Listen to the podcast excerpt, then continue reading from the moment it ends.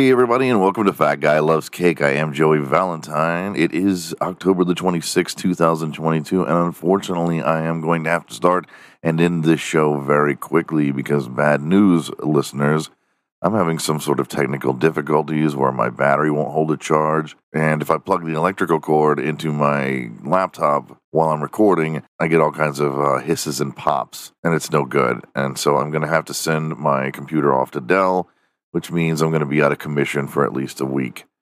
So I apologize. I will be back as soon as I can, give you guys a nice break where you don't have to actually pay attention to me, which means the next show will be insanely good.